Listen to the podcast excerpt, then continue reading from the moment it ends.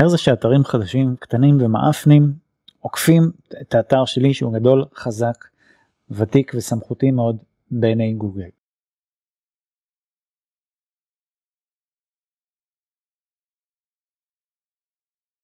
אז אמנם אמרתי אתר שלי, אבל הכוונה כמובן לכל אתר גדול, חזק וסמכותי, שפתאום רואה שאתרים קטנים נותנים לו בראש בתוצאות, מזדנבים מאחוריו בכל מיני דירוגים מאוד חזקים,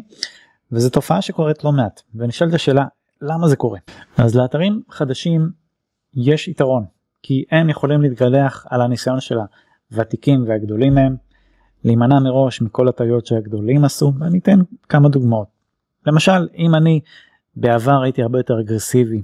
עם הכישורים שלי, והשתמשתי הרבה מאוד באנקור טקסט מדויק, זאת אומרת ממש קידמתי את האתר על הביטויים שאני רוצה שהוא יתקדם בהם, שזה פרקטיקה שעבדה יפה איזו תקופה, והיום הרבה פחות עובדת, ולמעשה היום היא הרבה יותר מסוכנת, וכדאי מאוד לדלל את הכישורים המדויקים שאתם עושים בשביל לקדם את הביטויים שאתם רוצים, ועדיף הרבה יותר להשתמש בביטויי ברנד, מה שנקרא, שזה השם שלכם, שם העסק, שילוב של ביטוי מדויק ושם העסק, למשל דניאל זרין, קידום אתרים, ביטוי כזה, להוציא ממנו את הקישור, וכל מיני דברים בסגנון הזה, וגיוונים וכזה. זה לא דבר חדש, זה כבר כמה שנים ככה, אבל המגמה הזאת הולכת ומתחזקת, כמו שזה נראה, כמו שזה מרגיש בשטח, ומה שהרבה יותר עובד, מבחינת גוגל, זה להראות שאתם מותג, ולמותג מקשרים בשם המותג, כמו שלאתר ynet מקשרים במילה ynet, בעברית, באנגלית, בכל מיני וריאציות כזה, תמקה, כן, כל מיני דברים כאלה.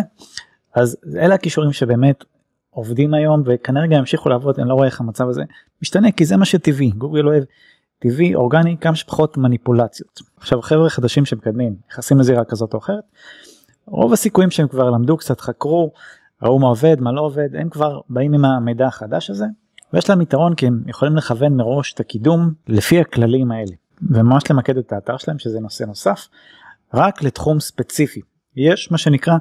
Topical Authority, סמכות לפי תחום, סמכות תחומית, נקרא לזה בעברית, שזה בגדול אומר שאם יש לכם אתר שסופר ממוקד רק בנושא אחד, למשל קידום אתרים, אז יש לכם יתרון על הרבה אתרים אחרים שמדברים על הנושא הזה ועל עוד מיליון נושאים אחרים. אוקיי, זה נקרא Topical Authority, גוגל מבין שאתם ברי סמכה בתחום הספציפי הזה. לכן אתרים שהם קטנים, לצורך העניין אתרים חמישים עמודים, לעומת אתר שלי שיש בו אלף ומשהו עמודים, אם הוא מדבר רק על קידום אתרים, ואני כבר הספקתי להתרחב על הרבה נושאים מסביב, אז יש לו גם יתרון עליי, מהבחינה הזאת, של המיקוד, וגם הוא מכוון את האנקורים שלו,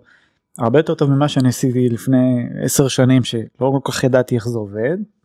ממש בהתחלה, אז הוא כבר לומד, מתגלח על כל הטעויות שלי, אז זה דוגמה אחת, או כמה דוגמאות, למה אתרים חדשים מסוגלים לעקוף אתרים ותיקים מהם בהרבה,